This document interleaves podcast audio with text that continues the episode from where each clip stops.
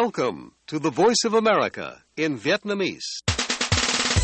Direct from Washington, the Voice of America. VOA. Mời quý vị và các bạn đến với bản tin thế giới của Đài Tiếng Nói Hoa Kỳ VOA từ thủ đô Washington, thứ Bảy ngày 23 tháng 9 năm 2023.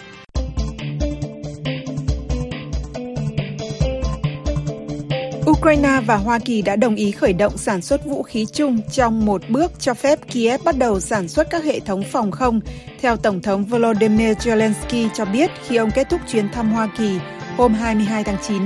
Ông Zelensky gọi đây là một hợp tác mang tính lịch sử. Những tin tức nổi bật khác về thế giới trong chương trình podcast này còn gồm có: Chính phủ Mỹ đối diện nguy cơ đóng cửa khi Đảng Cộng Hòa ở Hạ viện chặn dự luật chi tiêu của chính họ.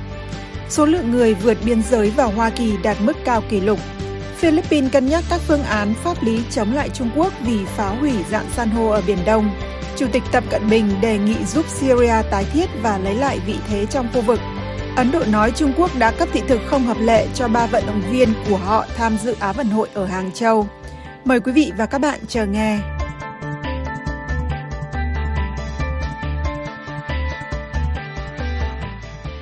Nỗ lực của Chủ tịch Hạ viện Hoa Kỳ, ông Kevin McCarthy, nhằm khởi động lại chương trình chi tiêu bị đình trệ của ông đã thất bại hôm 21 tháng 9 khi Đảng Cộng Hòa lần thứ ba ngăn chặn một cuộc bỏ phiếu theo thủ tục về chi tiêu quốc phòng, làm tăng nguy cơ chính phủ ở Washington đóng cửa chỉ sau 10 ngày nữa.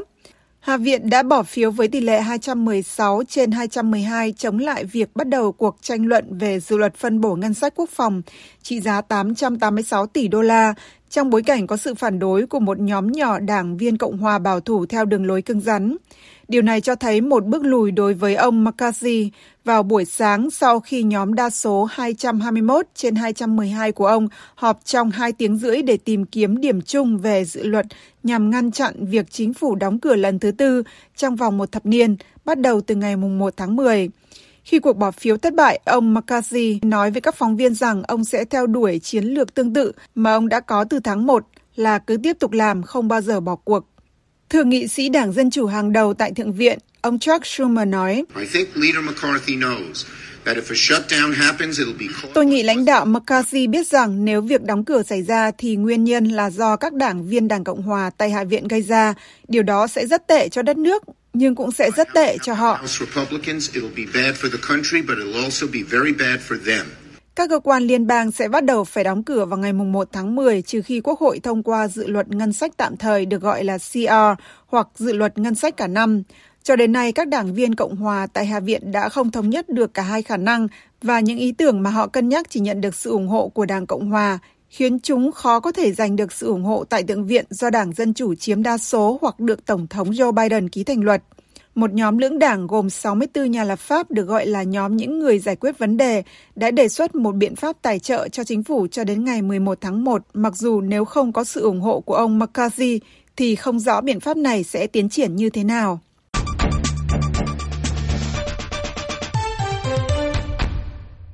Số lượng di dân kỷ lục lên tới hàng nghìn người đã vượt biên vào Hoa Kỳ trong những ngày gần đây, với nhiều người khác vẫn đến bằng xe buýt và tàu chở hàng đến các thị trấn biên giới Mexico. Sự gia tăng này có thể là một thách thức chính trị sắp xảy ra đối với Tổng thống Joe Biden khi bước vào mùa bầu cử. Ông Enrique Lucero là giám đốc phụ trách vấn đề di dân của Tijuana cho biết, vấn đề lớn mà chúng tôi nhận thấy là nó có thể trở thành một cuộc khủng hoảng nhân đạo. Việc vượt biên trái phép đang được khuyến khích tạo ra tội phạm có tổ chức và nạn buôn người. Đây là những rủi ro mà chúng tôi nhận thấy nếu các quyết định không được đưa ra kịp thời. Các chuyên gia cho rằng Mỹ thiếu khả năng giam giữ và xử lý di dân ở biên giới, thường khiến chính quyền không thể thực hiện các hình phạt khắc nghiệt mà họ đã công bố vào tháng 5. Và kết quả là một số người xin tị nạn vượt biên bất hợp pháp đang được thả vào Hoa Kỳ với ngày ra tòa trong tương lai thay vì bị trục xuất. Trong khi đó, cơ quan hải quan và bảo vệ biên giới Hoa Kỳ nói với Reuters rằng họ đang xử lý di dân một cách an toàn và hiệu quả và sẽ áp đặt các hậu quả, bao gồm trục xuất đối với những di dân không có cơ sở pháp lý để ở lại nước này.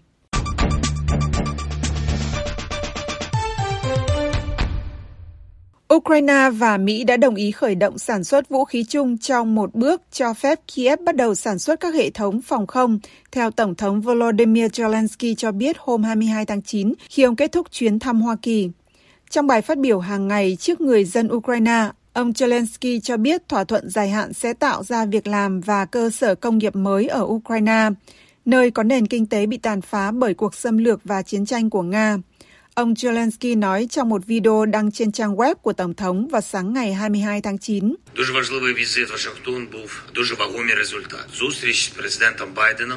Đó là chuyến thăm rất quan trọng tới Washington, mang lại kết quả rất quan trọng và một thỏa thuận lâu dài. Chúng tôi sẽ hợp tác với nhau để Ukraine cùng với Hoa Kỳ sản xuất những vũ khí cần thiết.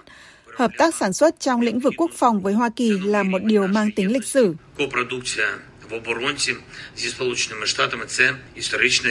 Kiev đã tăng cường nỗ lực thúc đẩy sản xuất vũ khí trong nước nhiều nhất có thể vì 19 tháng chiến tranh đã tạo ra nhu cầu rất lớn về vũ khí và đạn dược để chống lại các cuộc tấn công của Nga dọc chiến tuyến dài 1.000 km. Các cuộc không kích của Nga trên khắp Ukraine đã gây ra thiệt hại trên diện rộng và khiến nhiều người thiệt mạng. Ông Zelensky cho biết Bộ Công nghiệp Chiến lược, cơ quan giám sát việc sản xuất vũ khí ở Ukraine, đã ký thỏa thuận hợp tác với 3 hiệp hội, hợp nhất hơn 2.000 công ty quốc phòng của Mỹ về công việc có thể được thực hiện trong tương lai ở Ukraine. Ukraine phụ thuộc nhiều vào sự hỗ trợ quân sự của phương Tây. Để giảm bớt sự phụ thuộc, ông Zelensky và nhóm của ông đã thúc đẩy cải cách ngành công nghiệp quốc phòng trong nước nhằm hiện đại hóa các nhà sản xuất địa phương và tăng nguồn cung cho tiền tuyến trong cuộc chiến chống lại Nga.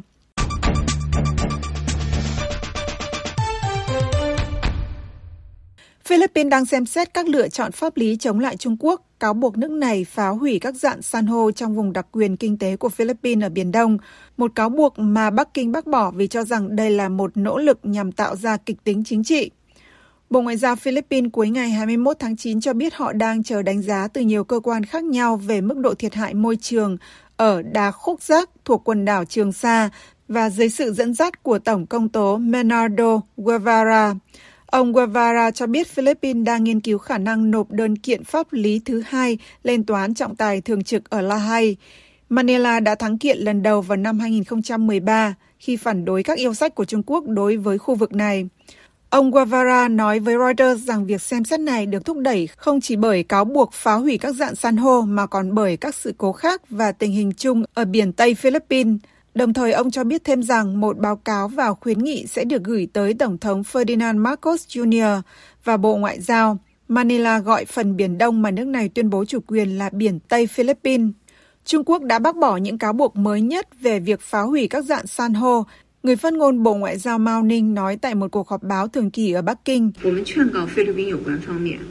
Chúng tôi kêu gọi các bên liên quan của Philippines ngừng tạo ra một vở kịch chính trị từ hư cấu. Theo Reuters, bất kỳ động thái nào theo đuổi việc phân xử bằng trọng tài đều sẽ gây ra tranh cãi lớn sau chiến thắng mang tính bước ngoặt vào năm 2016 của Philippines trong vụ kiện chống lại Trung Quốc. Trong đó, Tòa trọng tài quốc tế kết luận rằng yêu sách của Bắc Kinh về chủ quyền đối với hầu hết Biển Đông là không có cơ sở theo luật pháp quốc tế. Đá khúc rác nằm gần bãi cỏ rong, nơi Philippines hy vọng một ngày nào đó sẽ tiếp cận được trữ lượng khí đốt, một kế hoạch đã trở nên phức tạp do yêu sách chủ quyền của Trung Quốc đối với khu vực này. Trung Quốc đã từ chối công nhận phán quyết năm 2016 của Tòa trọng tài quốc tế và tỏ ra khó chịu khi các cường quốc phương Tây liên tục đề cập đến vụ việc.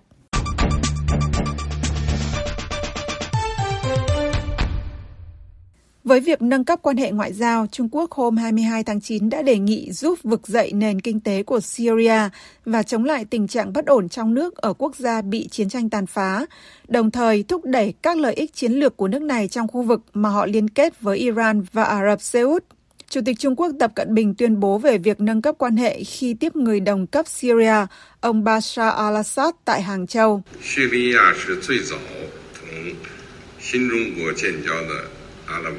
Syria là một trong những quốc gia Ả Rập đầu tiên thiết lập quan hệ ngoại giao với Cộng hòa Nhân dân Trung Hoa. Hôm nay chúng tôi sẽ cùng tuyên bố thiết lập quan hệ đối tác chiến lược Trung Quốc-Syria. Điều này sẽ đánh dấu một cột mốc quan trọng trong lịch sử quan hệ giữa hai nước.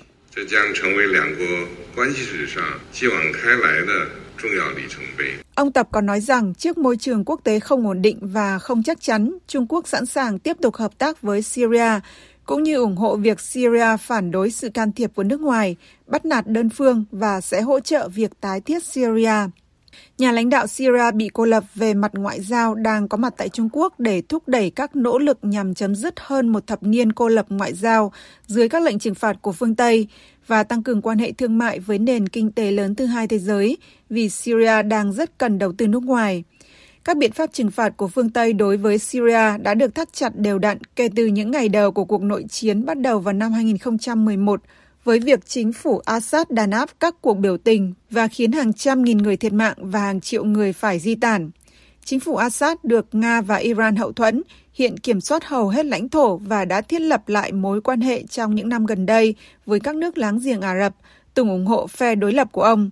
Bắc Kinh đã tăng cường can dự ngoại giao với Trung Đông trong những năm gần đây và vào tháng 3 đã giúp môi giới một thỏa thuận bất ngờ giữa Ả Rập Xê Út và Iran để chấm dứt dạn nứt ngoại giao kéo dài 7 năm.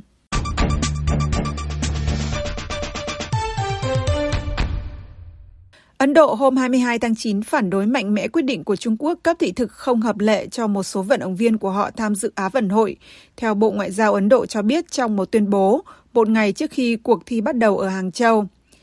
Theo Bộ Ngoại giao Ấn Độ, 3 vận động viên thi đấu tại Á vận hội dự kiến khai mạc ngày 23 tháng 9 với tư cách là võ sĩ ủ su đến từ bang Arunachal Pradesh đã được cấp visa ghim vào hộ chiếu thay vì visa đóng dấu. Ấn Độ không chấp nhận cấp visa ghim vào hộ chiếu là hợp lệ. Theo ông Wei Ji Hong, Chủ tịch Ủy ban Đạo đức của Hội đồng Olympic châu Á, nói với các phóng viên rằng Trung Quốc không từ chối nhập cảnh các vận động viên này. Cựu Bộ trưởng Thể thao Ấn Độ, ông Kiran Rizizu, hiện đang quản lý Bộ Khoa học và Trái đất của nước này, cho rằng hành động của Trung Quốc là bất hợp pháp và phi đạo đức.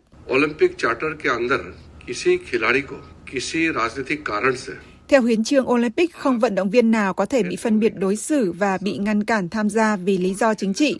Các vận động viên này thuộc bang Arunachal Pradesh nhưng họ sẽ đại diện cho Ấn Độ. Từ chối cấp thị thực cho họ là một hành động không chính đáng.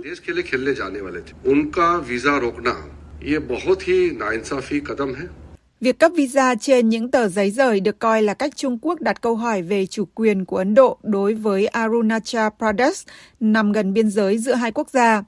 Bắc Kinh đã cấp visa có ghim cho cư dân của bang Arunachal Pradesh phía đông bắc Ấn Độ và tuyên bố đây là một phần của miền nam Tây Tạng của Trung Quốc. New Delhi kịch liệt bác bỏ tuyên bố này, nói rằng Arunachal Pradesh luôn là một phần của Ấn Độ. Trung Quốc và Ấn Độ là những nước láng giềng khó chịu trong nhiều thập niên sau cuộc chiến ở biên giới tranh chấp trên dãy Himalaya vào năm 1962. Mối quan hệ giữa hai nước đã đi xuống vào năm 2020 sau một cuộc đụng độ biên giới khiến 20 binh sĩ Ấn Độ và 4 binh sĩ Trung Quốc thiệt mạng. Năm nay, Trung Quốc đã làm gia tăng căng thẳng bằng cách đặt tên Trung Quốc cho 11 địa điểm ở Arunachal Pradesh.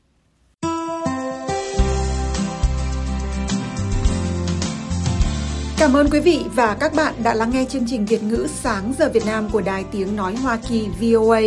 Hãy theo dõi tin tức được cập nhật thường xuyên trên trang web của Ban Việt ngữ ở địa chỉ voatiếngviet.com. Hẹn gặp lại quý vị và các bạn trong chương trình tiếp theo của chúng tôi trên podcast và trực tiếp trên trang web cũng như trang Facebook của VOA Tiếng Việt.